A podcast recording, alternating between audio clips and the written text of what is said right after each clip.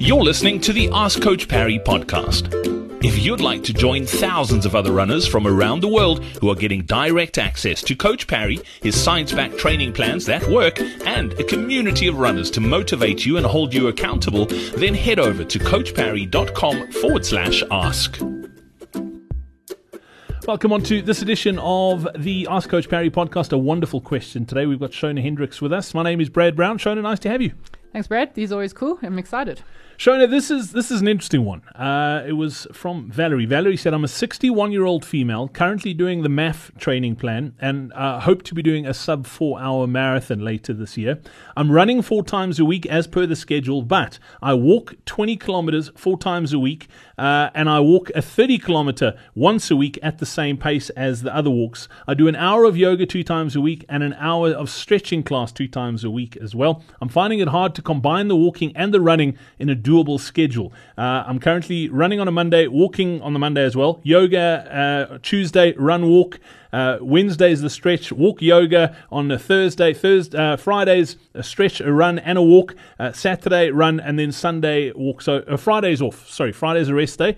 Uh, I currently put in about 120 to 140 kilometers per week, uh, and that is only at the beginning of the MAF program. Uh, can you suggest a way for me to do this, or what can I do? My body's also getting pretty tired, uh, and I'm trying to eat properly and enough. There's a lot to unpack here, Shona.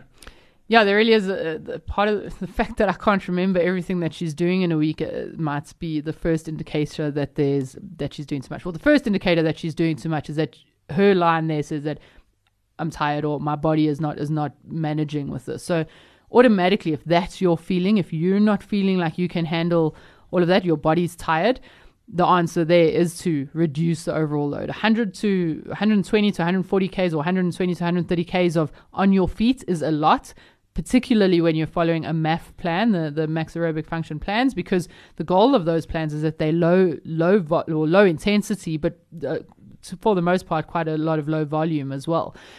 And so, my advice would be to to look at what is the priority here. Is the priority to get in the 20 kilometer walks a day? You know, if that's if that's the goal, then we need to readjust some of the running specific goals.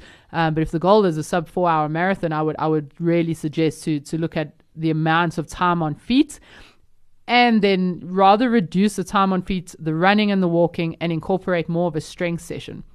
Because there's yoga in there, which is excellent for sure, some light stretching, but there's no strength that is also helping sustain this that load of running. So building you up to make you strong enough to sustain that load of running. So yeah, in short, I think that it's it's too much time on feet, and, and, and we really need to just reassess goals and, and what is important, and, and how to then take that forward. Shona, a few weeks ago we spoke about is running uh, only running enough, and and this is almost the opposite extreme, where if you're just running and then adding other things in, but a lot of people struggle with this that they want to be doing something every day because they feel like they need to be working, and the challenge comes as we get older. We need more recovery, so it's difficult.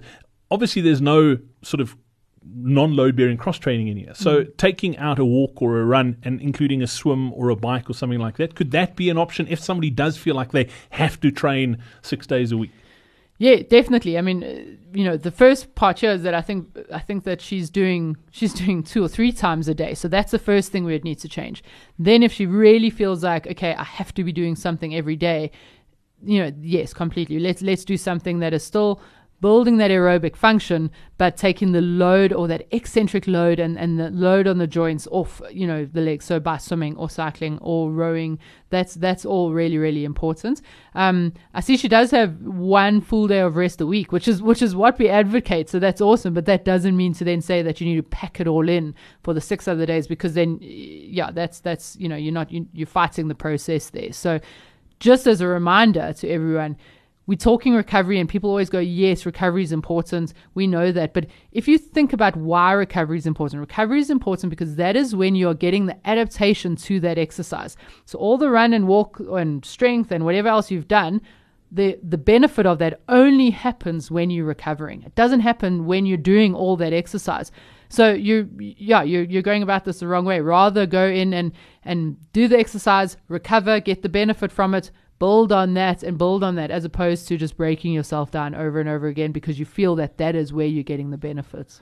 Yeah, Shona, uh, Lindsay says this all the time. Devlin does, and so do you. And I'm not a sports scientist. The three of you guys are. And, and often you talk about the adaptation to the training. Me and my pea-sized brain, I'm like, what does that actually mean? It means nothing to me. And I think you and I had this conversation uh, a couple of months ago, and that was where the penny actually dropped because a lot of people feel like you have to be busting a lung in every single session because it's when you're busting that lung is when you're getting the benefit. And for me, it's that was just like uh, uh, uh, it blew my mind that it's you're not getting better in that session. Yes, you need to do the work to get better, but it's recovering from that session where your body rebuilds and gets stronger after that session. The damage that did in that session is where you're actually getting the benefit. And and for me, when I realized that, I was like, oh, that's what they've been saying for the last few years. the whole time, exactly. We should have just explained it like that from the beginning, but exactly that point. So it's around when you're doing that exercise, when you're running, when you're sprinting, when you're lifting that weight or whatever you're doing, yoga, the body is going to experience some form of systemic breakdown. The muscle fibers will tear. There'll be tiny little micro tears that goes on. And so the body breaks down when we're doing those exercises or that training. The body then goes, Oh man, I did not like that. That's not cool. And it's very smart enough to then go, when it's recovering, to build itself back up. And that's how you get fitter and stronger. That's the process. And we've often said this you need to start thinking of your, your recovery and your rest days as sessions.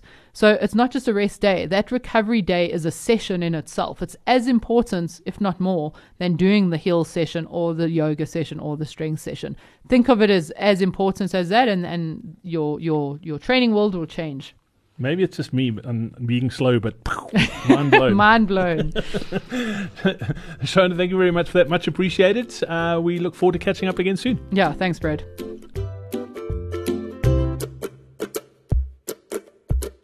It's Brad here. Before I go, if you're coming back from an injury or if you're just starting out running and are looking for a sensible training plan to get you on track, then our MAF training plans are exactly what you need. You can get access to them as well as our team of expert coaches in the Coach Parry Training Club right now. To join the club, simply head over to coachparry.com forward slash club or click the link in your podcast player now.